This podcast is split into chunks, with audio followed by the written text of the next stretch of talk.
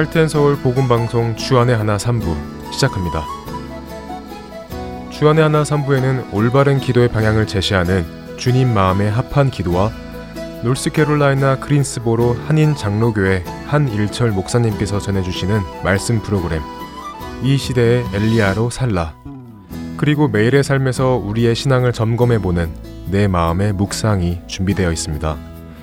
먼저 주님 마음에 합한 기도로 이어드리겠습니다.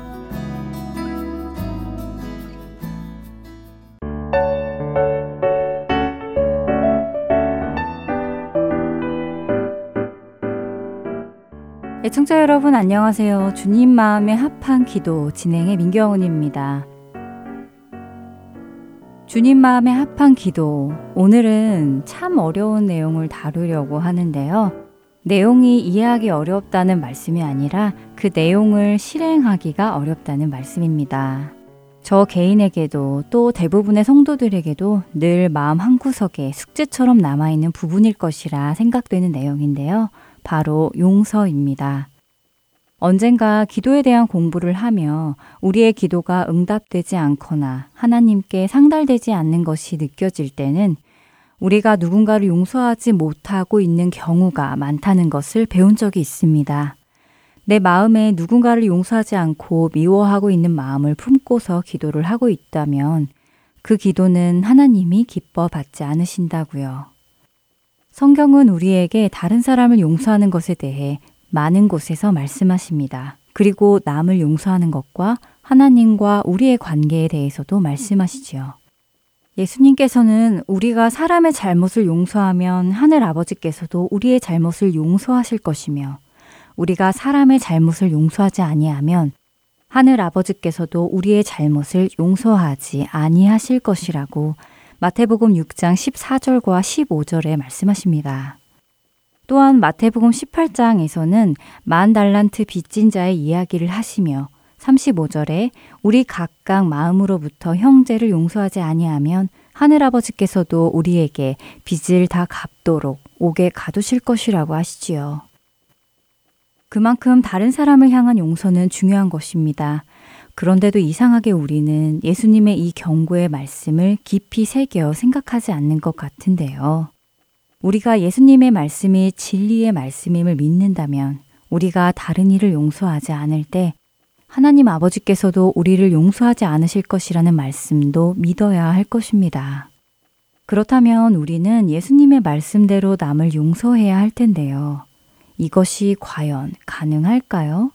나를 힘들고 아프게 한 사람, 너무도 얄밉고 미운 그 사람을 용서하는 것이 말입니다. 때때로 우리 마음에 미워하는 그 사람을 생각하면 너무 악에 받쳐서 내가 그 사람을 용서하지 않고 지옥에 가더라도 나는 용서하지 않을 거야 하는 생각마저 떠오를 때도 있습니다.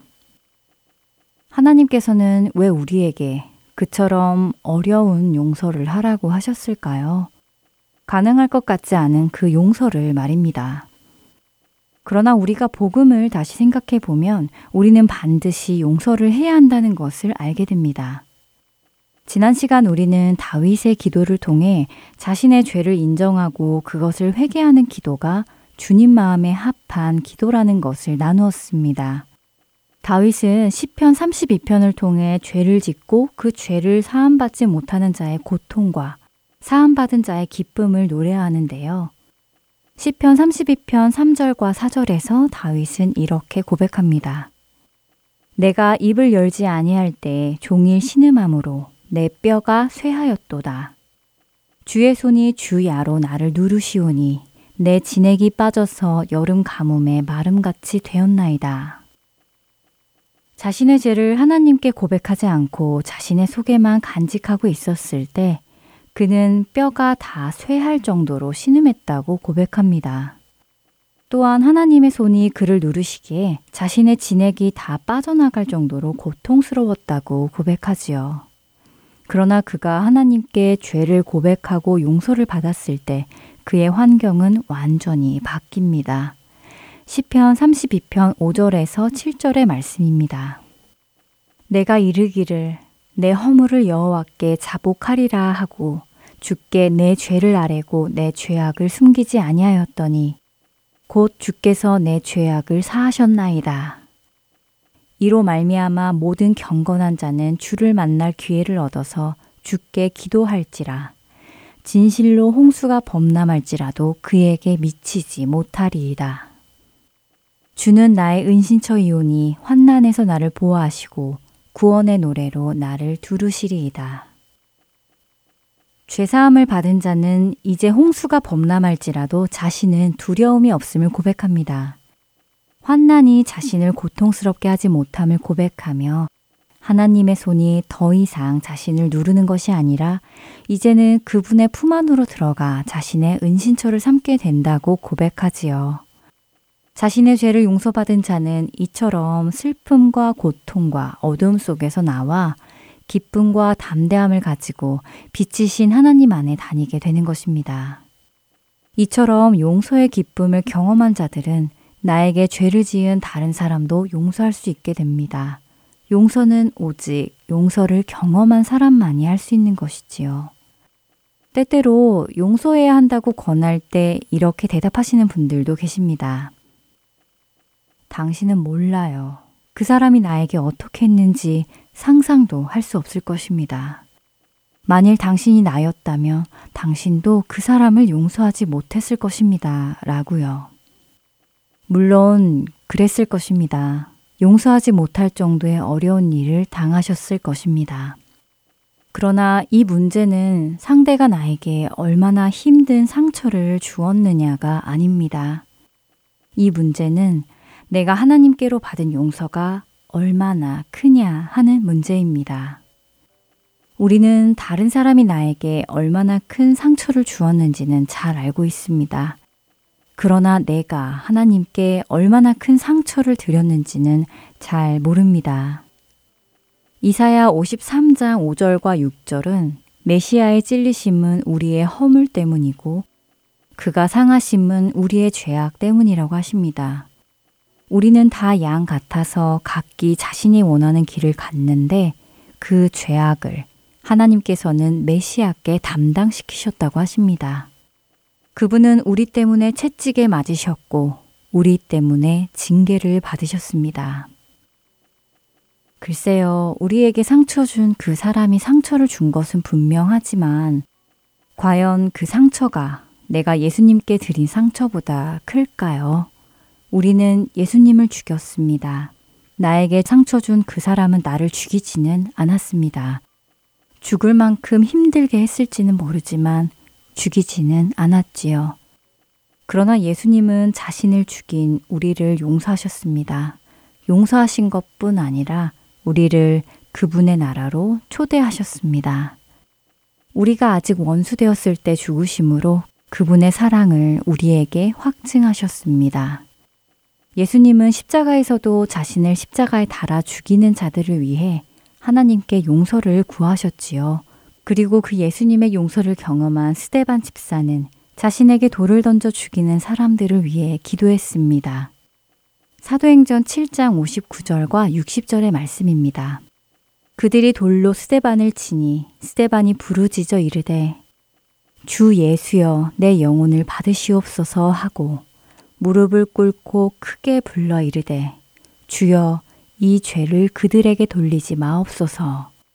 이 말을 하고 자니라. 용서는 상대가 나에게 얼마나 큰 죄를 지었는가에 따라 할 수 있고 없고가 아니라 내가 하나님께 얼마나 큰 죄를 용서받았는가에 따라 할 수 있고 없고가 결정되는 것입니다. 상대를 바라보지 마시고 여러분을 용서하신 주님을 바라보시기 바랍니다. 그러면 우리도 용서할 수밖에 없게 됩니다. 그것이 죄사함 받고 구원에 이른 하나님의 자녀들의 모습이기 때문입니다. 또 내 이웃을 사랑하고 내 원수를 미워하라 하였다는 것을 너희가 들었으나 나는 너희에게 이르노니 너희 원수를 사랑하며 너희를 박해하는 자를 위하여 기도하라. 이같이 한즉 하늘에 계신 너희 아버지의 아들이 되리니. 마태복음 5장 43절에서 53절 상단에 예수님께서 하신 말씀입니다. 주님 마음에 합한 기도는 원수를 사랑하며 나를 박해하는 자를 위하여 드리는 기도입니다. 원수를 바라보지 마시고 나를 용서하신 주님을 바라보며 주님 마음에 합한 기도를 드리는 우리가 되기를 바랍니다. 주님 마음에 합한 기도 마치겠습니다. 다음 시간에 뵙겠습니다. 안녕히 계세요.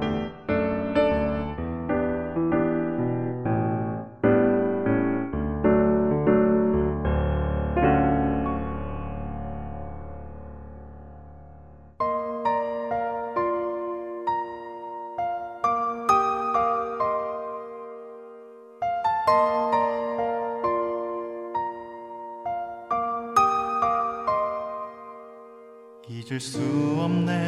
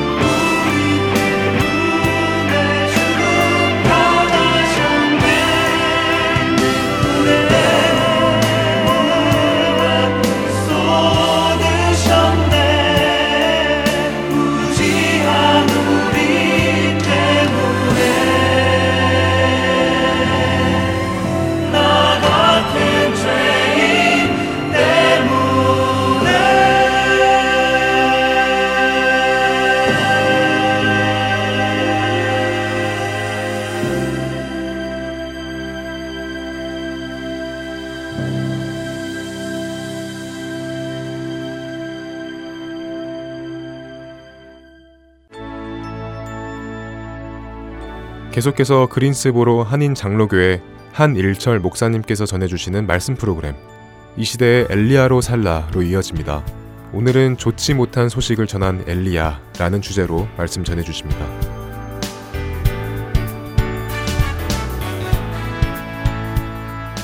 네, 여러분은 몸에 좋은 것과 몸에 나쁜 것을 어떻게 구별하십니까? 아마 이렇게 말해도 별로 틀리지 않을 것 같아요. 먹어봐서 입에 맛이 좋으면 몸에 좋지 않고 입에 맛이 없고 어, 쓰고 그래서 먹기가 영 힘들면 거의 몸에 좋은 것입니다. 100%라고 말할 수는 없고 몸에 좋은 것이 보통은 어, 입에 써요. 그리고 먹기가 좀 힘듭니다. 그러나 어, 먹기 좋은 거, 맛있는 것은 가공식품이 많고 그래서 우리의 몸에 별로 안 좋은 경우가 많다는 것이죠. 그래서 우리나라 옛말에도 보면 쓴 약은 먹기에 힘이 드나 몸에 좋고 쓴 말은 귀에는 거슬리나 행실에는 이롭다. 이런 말이 있습니다. 쓴 말이라는 것은 타이르는 말이죠. 바르게 타이르는 말인데 요즘은 더더욱 바른 말을 들으려고 하지 않습니다. 이런 시대가 되어버리고 말았어요. 얼마 전 한국에서 이런 일이 있었어요. 중학생들이 모여서 담배를 피는 거예요. 예, 어려요. 어린 뭐 초등학교 갓 졸업했는지 어린 아이들이 모여서 남학생들이 담배를 펴요. 지나가다가 연세 드신 분인데 아 이걸 그냥 못 지나가는 거예요. 그래서 거기를 가고 참견을 합니다. 너희들 어린 아이들이 왜 담배를 피냐? 그랬더니 어떤 일이 벌어졌냐면 왜 우리에게 그런 말 하느냐? 그러면서 심하게 욕을 하면서 다 달려 들어갔고 패대는 거예요. 이 시대의 반영입니다. 이 시대는 무슨 말하는 것을 싫어해요. 타이르는 말을 싫어합니다. 듣기 싫어한다는 것이죠. 물론 쓴 말을 싫어하는 것은 오늘날에만 있는 현상은 아닙니다. 예전에도 아담 이후로 타락된 인간은 전부 누구나 할 것 없이 칭찬만 해줘야 좋아하지 듣기 싫은 말 싫어한다는 거죠. 그게 쓴 말이고 자기에게 좋은 말이라 할지라도 듣기 싫은 것이. 그러나 확실한 것은 무엇이냐면 오늘날 예전보다 더더욱 타락한 세대에 저와 여러분이 살고 있기 때문에 이 시대는 더더욱 많은 사람들이 타이르는 말, 쓴 약과 같은 말, 이런 말을 싫어한다는 것이죠. 저는 오늘 설교 제목을 한번 이렇게 정해봤습니다. 한번 따라 하시기 바랍니다. 좋지 못한 소식을 전한 엘리야. 자, 엘리야가 어떤 소식을 전했다고요? 좋지 못한 소식을 전했어요. 오늘 그것이 타픽이에요. 오늘 주제예요. 오늘 본문에 보시면 하나님께서 엘리야에게 나타나셔서 아합에게 가서 말씀을 전하라는데 좋은 소식이 아니라 나쁜 소식, 재앙의 소식, 좋지 않은 소식을 가서 전하라는 것이에요. 그것이 엘리야가 받은 사명이에요. 그러니까 가서 좋은 소식을 전하면 안 돼요. 가서 하나님이 전해주신 그대로 좋지 않은 소식을 그대로 전해야 되는 것이 엘리야가 받은 사명이라는 것입니다. 그럼 왜 하나님께서 엘리야에게 가서 그 쓴 말, 그 저주의 재앙 같은 말을 전파하라고 하셨을까 하는 것이죠. 그것은 아합이 나봇의 포도원을 취했기 때문에 그렇습니다. 원래 북왕국의 수도는 사마리아입니다. 여러분이 지도 보시는 대로 거기에 왕궁이 있어요. 그런데 이스라엘 지역에 바로 그것의 또 하나의 호화로운 별장 같은 왕궁을 또 하나 진 것입니다. 그런데 그 포도원이 바로 그 별장 옆에 있었던 곳이에요. 나봇의 포도원이. 그 포도원을 갖고 싶어요. 거기서 뭐 하고 싶냐면 채소밭을 가꾸고 싶어요.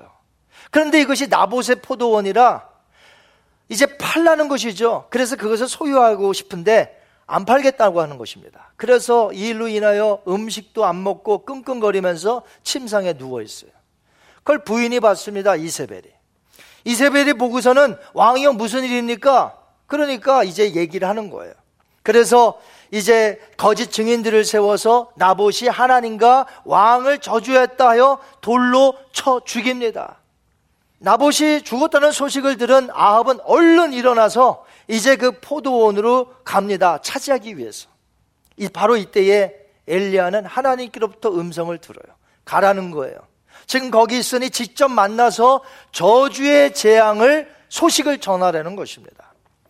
엘리야가 전한 좋지 못한 소식은 크게 세 가지예요. 무엇이냐면 첫째는 아합이 나봇을 죽이고 아합이 나봇을 죽이고 포도원을 빼앗았다는 이유로 개들이 아합의 피를 핥게 되는 죽음을 당했다는 것이에요. 둘째는 부인 이세벨이 죽임을 당한다는 것이에요. 시신을 먹게 된다는 거예요. 끔찍한. 그 당시에 개들은 들깨를 얘기하는 겁니다. 우리 요즘처럼 이렇게 집에서 기르는 애완견이 아니라 들깨들을 얘기하는 거예요. 셋째는 아합에게 속한 남자들은 전부 아합의 후손들 중에 남자들은 전부 죽게 될 것이다. 이것이 엘리야가 받은 사명이었고 가서 이렇게 전파하는 것이었습니다. 전부 재앙의 소식들, 좋지 않은 소식들 전해야 돼요. 그럼 엘리야가 그렇게 전한 어, 대상이 누구냐? 왕이에요. 한 나라의 왕이라는 것이죠. 생사 여탈권을 쥔 정말 명령 하나면 다 죽일 수 있는 그런 왕에게 가서 지금 엘리야가 전해야 된다는 거예요. 좋지 않은 소식을. 그럼 아합이 무엇을 잘못했습니까? 아합이 잘못한 건 많죠. 아합이 잘못한 것은 하나님 대신에 바알을 섬기도록 백성들을 그렇게 이끌었다는 것이 죽어 마땅한 일이죠. 근데 오늘 본문에 보시면 특별히 어떤 일로 하나님이 더 이렇게 진노하셨냐면 이 나봇의 포도원을 빼앗으려고 했기 때문에 그런 것이에요. 세상 나라에서는 왕이 자기가 갖고 싶은 거 다 갖습니다. 그렇죠? 왕이 자기가 갖고 싶다는데. 하지만 하나님께서 통치하시는 이스라엘에서는 신정 국가이기 때문에 왕들 위에 또 한 분의 왕이 계세요. 그 왕의 명령이 있으세요. 그건 뭐냐? 모든 나라들의 땅을 취하면 안 되는 거예요. 자기가. 이스라엘의 땅은 주인이 하나님이셨습니다. 가나안은 하나님께서 이스라엘에게 주신 언약의 땅이요. 그 분배받은 선물의 지경이 바로 이스라엘의 땅이었어요. 그래서 궁극적인 소유권은 누가 있느냐? 하나님이 갖고 계셨습니다. 그래서 이런 이유로 인해서 이스라엘에게는 어떤 제도가 있냐면 안식년, 7년마다 찾아와요. 그 다음에 50년마다 찾아오는 게 뭐죠? 희년 들어보셨어요? 희년. 희년, 안식년. 이건 뭐냐면 종살이 됐던 사람이 풀어나고 그 다음에 빼앗겼던 땅들을 다시 돌려주는 해예요. 그래서 희년은 얼마나 기쁜 날인지 몰라. 바로 하나님께서는 이스라엘 백성에게 그런 제도를 허락하신 것이 땅은 하나님께 속했다는 거예요. 그래서 너희들이 마음대로 사고 팔고 팔 수 없다는 것이죠. 자, 하나님께서 그렇게 하신 이유가 있어요. 그것은 모든 이스라엘 백성들이 그 주어진 땅에서 행복하게 살라고 하신 것이. 내가 오늘 행복하게 사는 것이 하나님의 뜻이에요. 여러분 믿으십니까? 내가 오늘 행복하게 살아야 돼. 주 안에서. 그러면 내가 행복한 게 하나님의 뜻이라면 이 사람은요? 옆에 있는 사람은요? 행복 안 해도 돼요? 나만 행복하면 돼? 지구는 나 중심으로 돌아요? 그러니까 무조건 나만 행복하고 저 사람은 행복하지 않아도 되는 거예요. 하나님이 그래서 땅을 팔지 못하게 하는 거예요. 매매하지 못하고 빼앗지 못하도록 하신 거예요. 왜? 그 주어진 기업 땅에서 최선으로 행복하게 살라고. 왕위를 할지라도 함부로 할 수 없다는 거예요. 나봇의 포도원을 함부로 빼앗을 수 없다는 거예요. 아니 돈 주고도 살 수 없다는 거죠.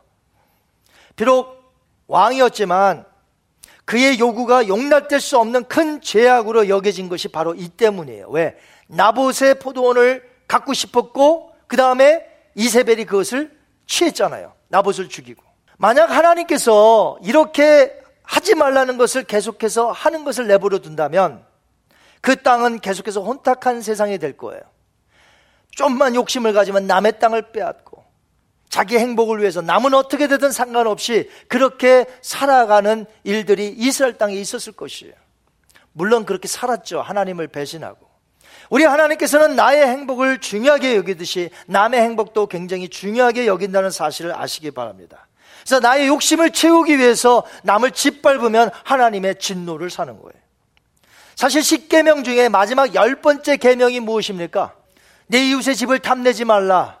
너 이웃의 아내나 그의 남종이나 그의 여종이나 그의 소나 그의 낙이나 물은 너의 이웃의 소유를 탐내지 말라. 이게 뭐예요? 그들의 행복을 빼앗지 말라는 거예요. 그 안에 빼앗으면 그, 그 집 어떻게 돼요? 절단 나요. 다 끝나는 거예요. 남의 행복을 빼앗지 말라는 거예요. 열 번째 계명이. 그런데 다른 이의 포도원 소유를 탐내지 말라고 하신 것은 아합 왕에게만 하신 것이 아니라 그 당시에 다윗에게도 하신 말씀이에요. 다윗 그러면 누굽니까? 선한 왕이에요. 그는 남의 부인을 빼앗았습니다. 바세바가 목욕하는 것을 본 곳으로 끝내야 했어요. 여러분 지나가다가 아, 거를 어떻게 해서 벌거벗고 목욕하는 걸 이미 봤어요. 지나가다가.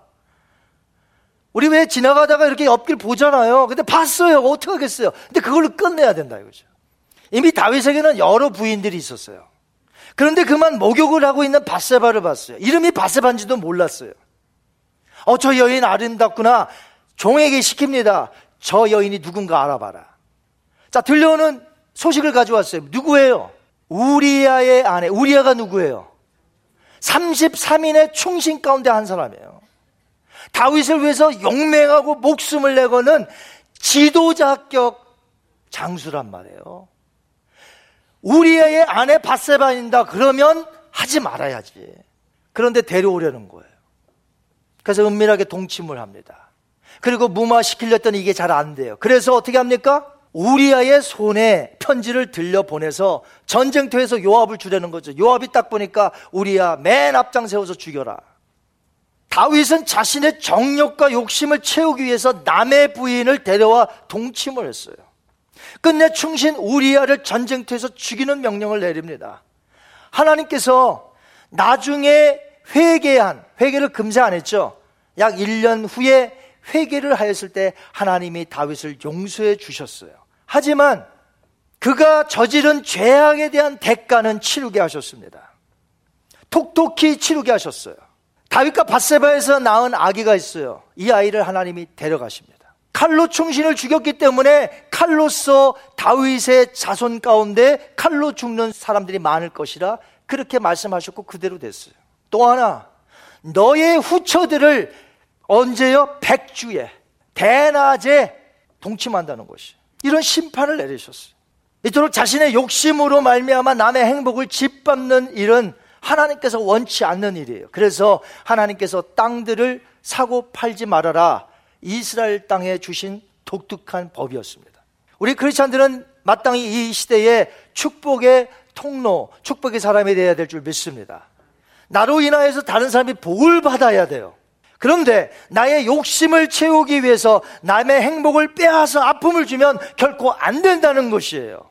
나에게 행복이 있는 것처럼 그 사람에게도 행복이 있거든. 본문에 보시면 그래도 아합은 유대인이었잖아요. 하나님의 율법을 알고 있었어요.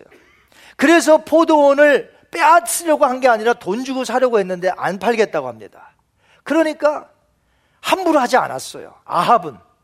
그래서 끙끙 앓고 있는 거예요. 그런데 이세벨은 어떤 사람이에요? 유대인이에요? 아니에요. 이방 여인이에요. 시돈 사람. 바알을 섬겼던 여인. 그 여인이 아, 왕이요 이거 뭐 이런 거 가지고 하면서 거짓 편지를 씁니다. 그리고 거기에 아합이 쓴 것처럼 도장을 아합 도장을 빌려다가 꽝 찍어요.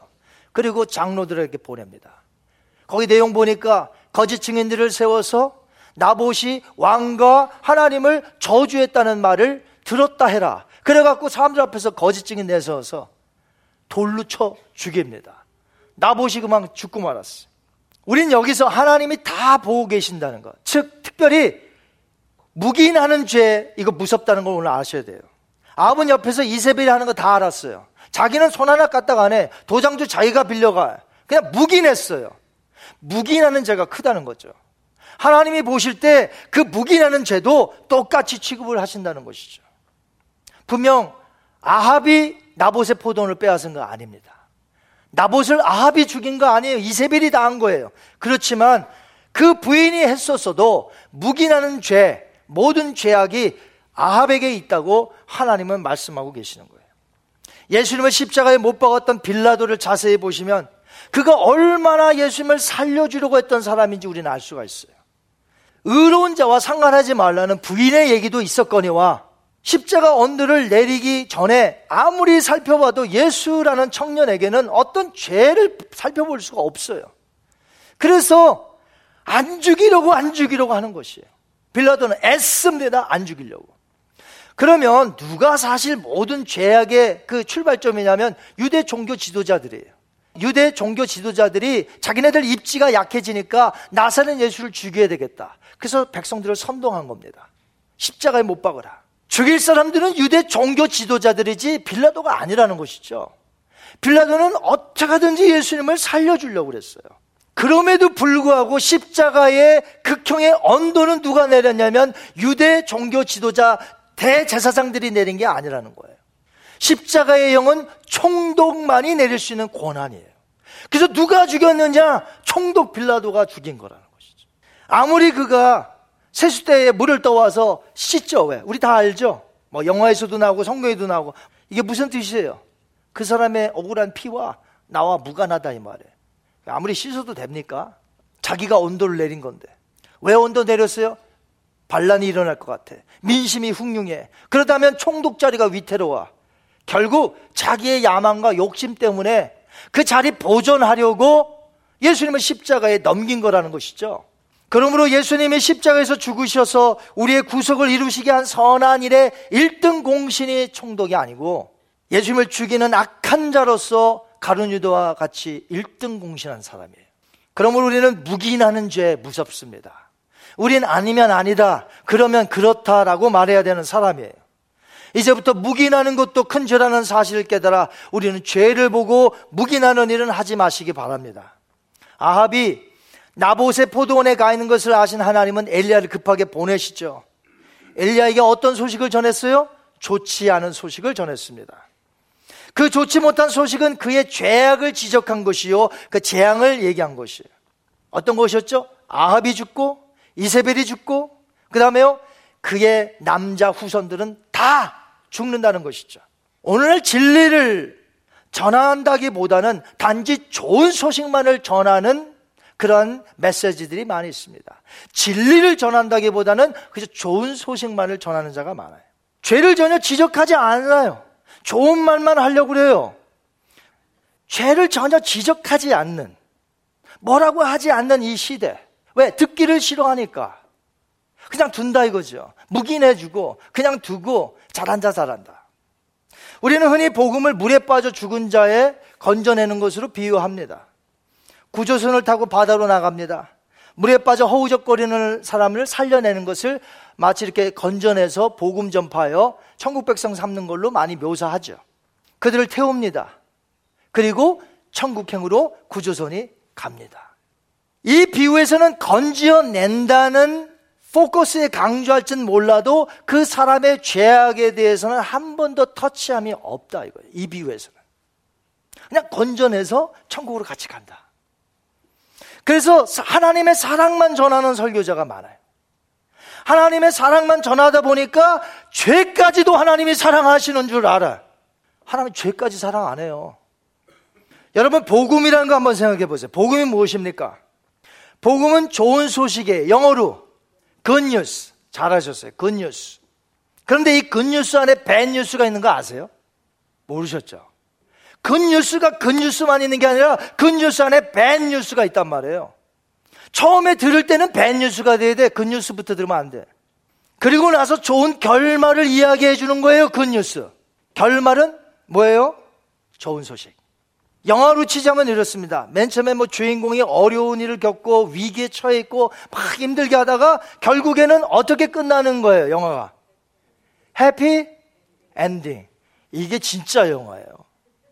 맨 처음에 어려움도 없고 막 그렇게 가다 이건 이건 영화도 아니에요. 그런 감독은 감독도 아니에요. 맨 처음에 막 어렵고 위기를 당하고 어려움을 당하고 핍박을 당하고 고난 속에 막 하다가 끝에는 happy ending. 하, 영화 보고 나오면 기뻐요. 복음이란 처음부터 좋은 소식을 전하는 게 아니에요. 처음에는 그 사람의 죄를 아프도록 지적해 주는 거예요.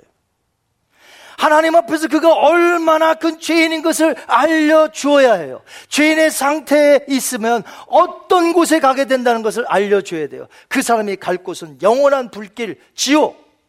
그 길밖에 없다는 것을 가르쳐 줘야 돼요. 내가 흉측한 죄인이구나. 하나님 앞에서 이것을 알려줘야 돼요. 이렇게 알고 난 후에 그런데 내 죄를 위해서 대신 십자가에서 지신 하나님의 아들이 있다는 것입니다. 내 죄를 가지고 가면 형벌을 받고 하나님의 진도 속에 갈 곳은 단 한 곳, 지옥인데 하나님께서 내 죄를 사하시기 위해서 아들을 보내셔서 그 아들이 내 대신 십자가를 지셨으니 형벌을 다 당하셨으니 그 예수님만 믿으면 구원을 얻고 영생의 길로 간다는 것. 이게 굿뉴스란 말이에요. 구약에 보면 하나님께서 많은 선자들을 유대 종교 지도자들과 백성들에게 보내셨습니다. 남한국 유다, 북한국 이스라엘. 대선지서, 소선지서 보세요. 수많은 선자를 하나님이 보내시는데 가서 전하는 메시지는 다 똑같아 하나. 죄를 지적하고 회개하고 돌이키라는 거예요 하나님께로. 전부 그 얘기예요. 그 길만이 사는 길이라는 것이죠. 하나님의 언약을 떠나서는 살 수 없고 죄에서 돌이켜 회개하고 돌이켜 하나님께로 나오라는 것입니다. 아수르 나라 니느웨 성에 왜 하나님께서 요나를 보내셨어요? 그 멀리. 오늘날로 말하면 이라크. 왜 하나님이 요나를 보내셔서 요나 그렇게 가고 싶지 않다는데. 성경에 보니까 그들의 악독이 내 앞에까지 찾느니라.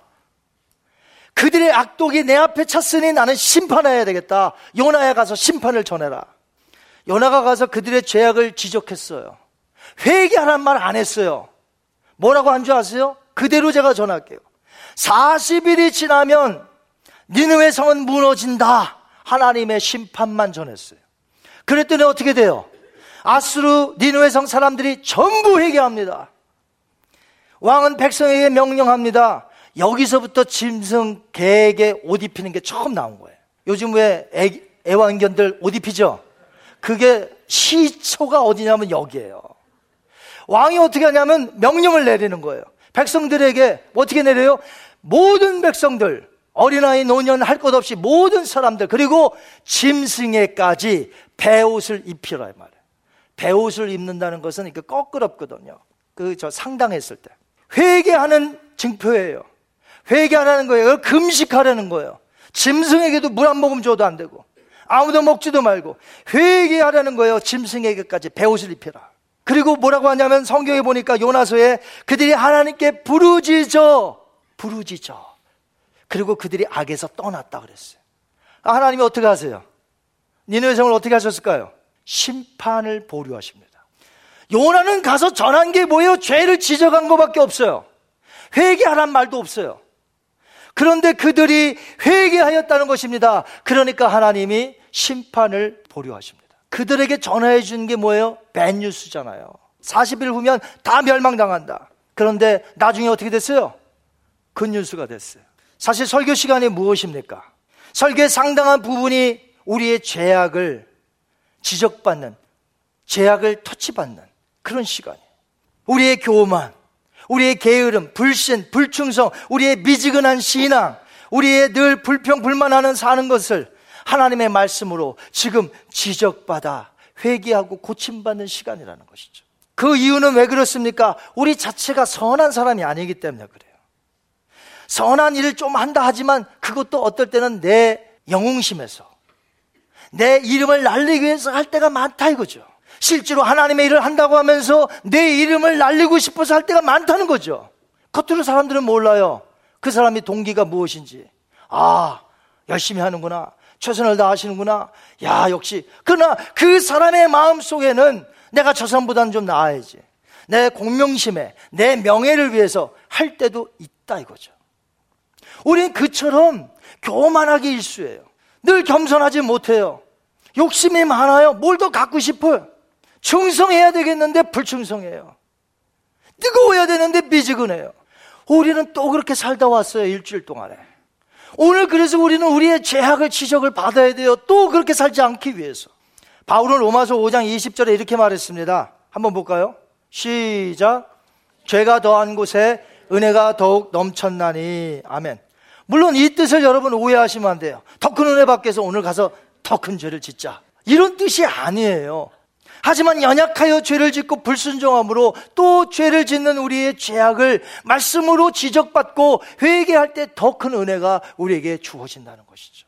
그렇게 함으로써 하나님께로부터 다시 한번 용서함 받고 세임 받아서 복음 안에 은혜 가운데 살아가는 것이죠. 그래서 그 뉴스 안에는 우리의 죄악을 지적함이 반드시 포함되어야 된다. 오늘 복음을 들으시는 여러분 중에 아직 예수님을 믿지 않은 분이 여기 있을 수 있어요. 여러분이 어떤 사람인가를 먼저 아셔야 된다 이거죠. 내가 이 상태로 가면 내 갈 곳은 딱 정해져 있다는 것을 아셔야 돼. 지옥.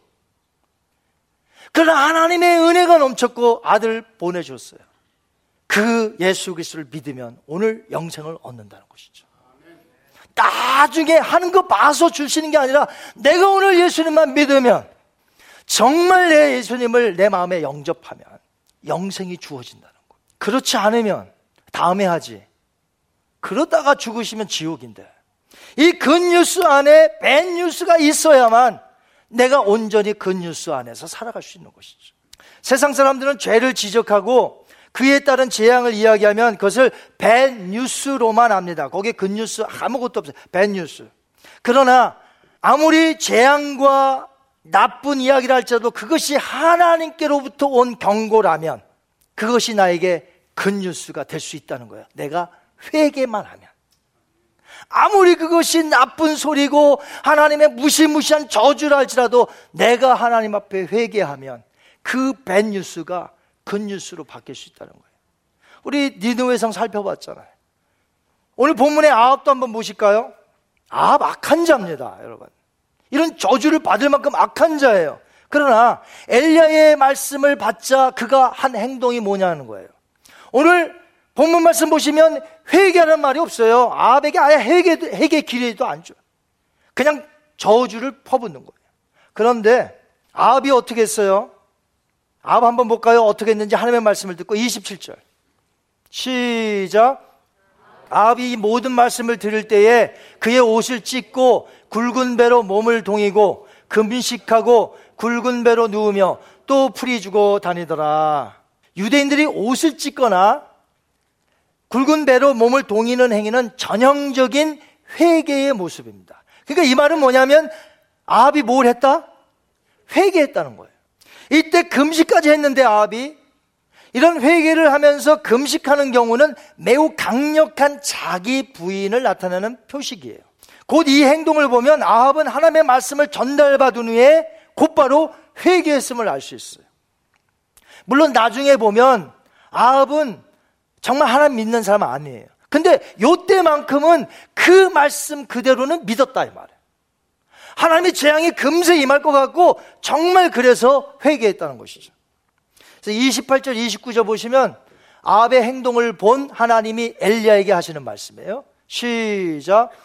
여호와의 말씀이 디셉 사람 엘리야에게 임하여 이르시되 아합이 내 앞에서 겸비함을 너가 보느냐 그가 내 앞에서 겸비함으로 내가 재앙을 저희 시대는 내리지 아니하고 그 아들의 시대에야 그의 집에 재앙을 내리리라 하셨더라. 아멘. 하나님께서는 회개하는 아합에게 크나큰 자비를 베푸시사 심판을 유보하십니다. 아합의 아들 시대에 그렇게 하겠다는 거예요. 이처럼 극악무도한 아합의 회개까지도 받으시는 하나님의 모습 속에서 우리가 무엇을 느낄 수 있어요? 죄에 대해서만큼은 철저히 징계하시는 모습을 보게 되지만 죄인이 회개할 때 어떤 죄라도 죄인이 회개할 때 그 죄인 자체는 국률이 여기시는 하나님의 자비로우심을 발견할 수 있습니다. 뿐만 아니라 오늘 이 시대가 제가 뭐라고 그랬습니까? 듣기 싫어하는 시대. 그러나 듣기 싫어하지만 외쳐야 된다는 것이죠. 우리의 죄악을. 우리의 죄악을 전달해야만 그 사람의 진정한 굿뉴스 보고만 해서 살아갈 수 있기 때문에 그런 것이. 오늘 하나님의 말씀을 전할 때에 저는 좋은 말만 전하는 목사가 되고 싶진 않아요. 때로는 여러분의 마음을 후벼 파는 그런 말씀을 전할 때 여러분들이 그 말을 깨달으시고 하나님 앞에 돌아오신다면 그것이야말로 우리가 하나님 앞에 복받은 자라는 것이죠. 좋지 못한 소식을 전하였던 엘리야. 하지만 그는 하나님께 순종했습니다. 아합에게 갔습니다. 정말 전하기 힘든 내용이지만 왕에게 전했습니다. 그가 어떻게 될 것인 것을. 저는 이 모습이야말로 진정한 종의 모습이라고 생각됩니다. 결국에 하나님께서 보낸 주의 종들의 외침은 궁극적으로 근 뉴스라고 볼 수 있어요. 아무리 죄악을 외친다 할지라도 아프지만 거기서 내가 회개하고 돌이킨다면 그것은 하나님께 우리가 근뉴스를 받는 것이라는 것이죠. 니누의 성 사람과 아합이 회개한 것처럼 저는 계속해서 하나님의 말씀을 증거하는 목회자입니다. 앞으로도 대부분이 우리의 죄악을 지적할 것입니다. 저는 지난 6년 반 동안 담임 목사로 이 교회에서 사역을 해왔는데 지난 설교들을 저 가끔 들어봐요. 여지없이 또 죄악을 들추어내고 잘못을 지적했더라고요.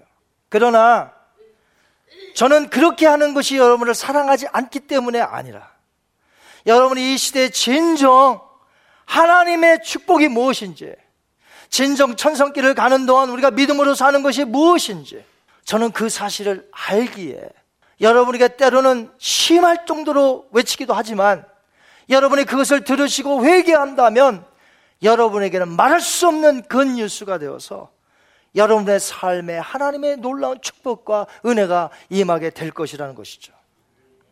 죄를 지적받고 회개할 때 우리는 해야 합니다. 말씀이 주어졌을 때 나 자신에게 하시는 말씀으로 받아야 됩니다. 아무개가 드려야 하는 말씀보다도 오늘 나에게 주시는 말씀으로 내가 받아야 되는 것이죠.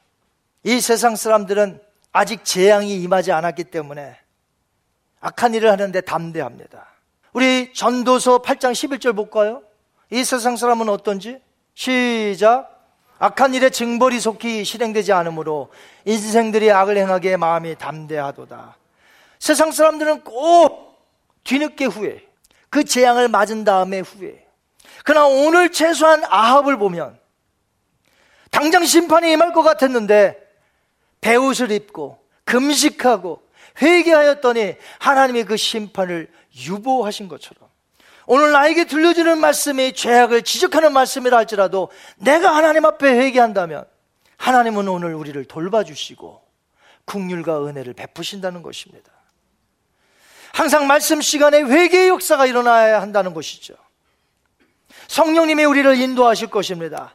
진리 말씀 가운데 역사하시는 성령님이 우리의 마음 가운데 역사하셔서 그 말씀이 나에게 받도록 그래서 나의 잘못이 생각이 나고 회개하도록 그렇게 하실 것입니다. 우리는 항상 겸손한 자세로 말씀을 받아야 될 줄 믿습니다.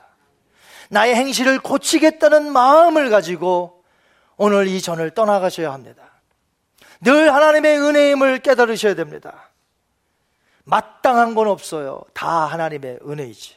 우리가 회개할 때 거기에 소망이 있는 거예요. 회개하는 믿음의 공동체에 소망이 있고 미래가 있는 거예요. 늘 겸손하게 하나님의 주시는 말씀을 따라 성령 안에서 나의 죄를 회개하고 또 용서함 받고 나아가는 그런 교회가 되어야 한다는 것입니다. 오늘 말씀을 통해서 우리의 죄악을 지적해 주시는 오늘 하나님 아프지만 우리의 게으름, 우리의 불충성, 우리의 나태함, 우리의 연약함, 미지근함, 이런 믿음 없는 생활 속에서 오늘 주님이 말씀하십니다. 회개하고 세임을 얻고 용서함 받고 주님을 위해서 살아야 한다는 것이 그렇게 할 때 그것이 굿뉴스가 됩니다. 여러분에게 모두 굿뉴스가 되시기 바랍니다. 그렇게 사시기 바랍니다.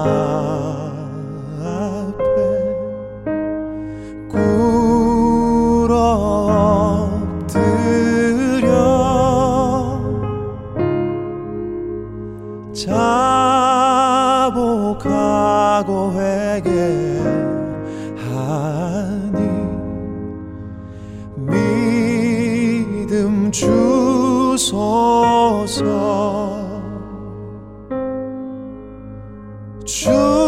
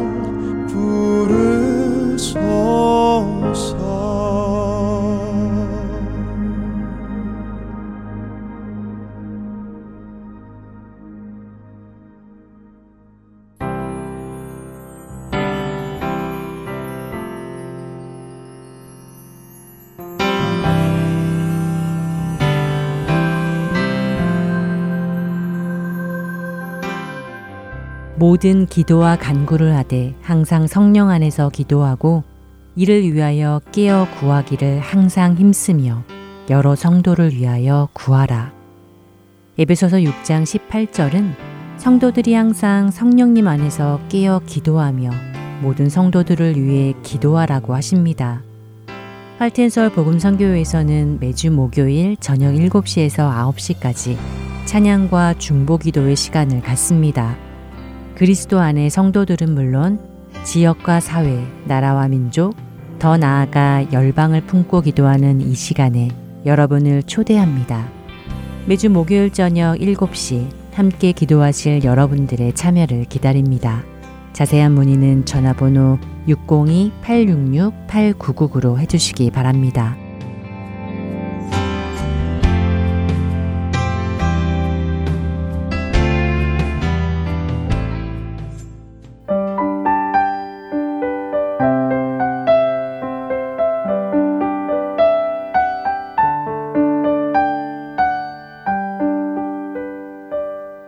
우리 삶을 돌아보는 시간, 내 마음의 묵상.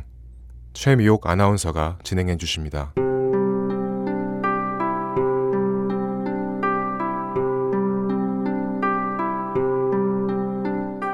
여러분 주위에 수시로 접하는 사람들을 한번 살펴보세요. 믿지 않는 분들이 많은가요? 아니면 신앙 공동체 안에 있는 신앙인들이 많은가요? 저는 친하게 지내고 거의 매일 보고 교통하고 일하는 사람들의 대부분이 신앙인들입니다. 여러분은 어떠십니까? 만일 우리가 신앙을 가진 사람들과 울타리 안에서 끼리끼리 재미있게 별 무리 없이 지낼 수 있어서 혹시 불신자와는 거의 만날 기회가 없거나 괜히 기피하면서 교제하지 않는다면 어떻게 하나님의 진리와 사랑을 그들에게 전해줄 것이며 그들에게 빛과 소금의 역할을 할 수 있을까 혹시 생각해 보신 적 있으신가요? 그 이유가 어찌 되었던지 간에 우리는 짧은 사람의 생각으로 내 신앙을 지키기 위해서 그것이 마치 하나님의 뜻인 것처럼 불신자들과 있었던 우정이나 대화 또는 소식조차도 끊어버리고 아예 그럴 기회조차 만들지 않으려고 울타리를 치고 살아가고 있지는 않은지요. 하지만 하나님께서는 우리에게 세상으로부터 동떨어져서 우리의 성을 쌓고 그 성 안으로 달려가라고 말하고 계시지 않습니다. 바울은 이것을 고린도전서 5장 9절 10절에서 분명하게 설명합니다. 내가 너희에게 쓴 편지에 음행하는 자들을 사귀지 말라 하였거니와 이 말은 이 세상에 음행하는 자들이나 탐하는 자들이나 속여 빼앗는 자들이나 우상 숭배하는 자들을 도무지 사귀지 말라 하는 것이 아니니 만일 그리하려면 너희가 세상 밖으로 나가야 할 것이라. 예수님께서도 모든 민족을 제자 삼기 위해서 제자들을 세상 속으로 보내셨습니다. 만일 우리가 믿지 않는 사람들과 같이 하며 그들과 친구가 되어 복음과 함께 그들의 고뇌와 기쁨을 함께 나누지 않는다면 우리는 그들을 전도할 수 있는 만남의 기회를 잃어버리는 것입니다.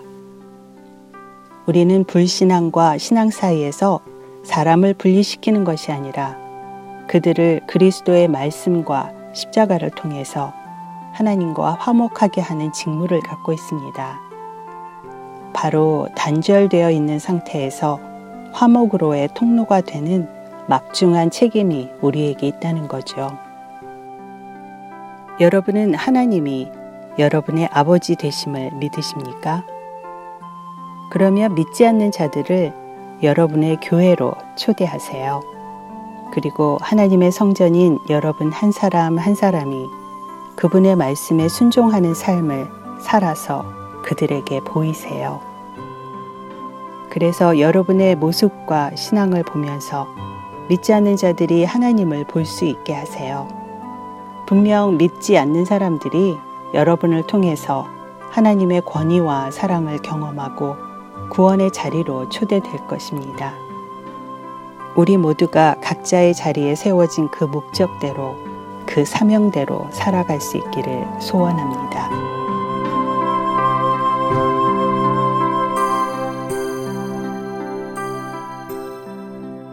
주님, 우리가 불신자들과 교제를 나눌 때 우리에게 지혜를 주세요. 우리의 말들이 주님의 사랑과 은혜를 드러내고 그들의 마음 속에 주님과 함께하는 관계 속으로 나아가기를 간절히 원하게 해주세요. 예수 그리스도의 이름으로 기도드립니다. 아멘.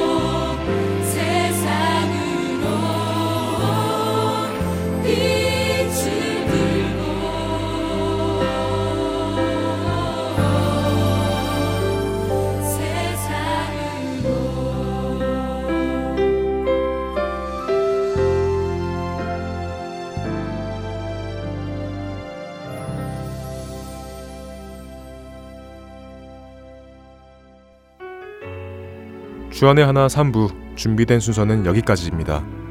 청취해주신 여러분들께 감사드립니다. 다음 주에 다시 뵙겠습니다. 안녕히 계세요.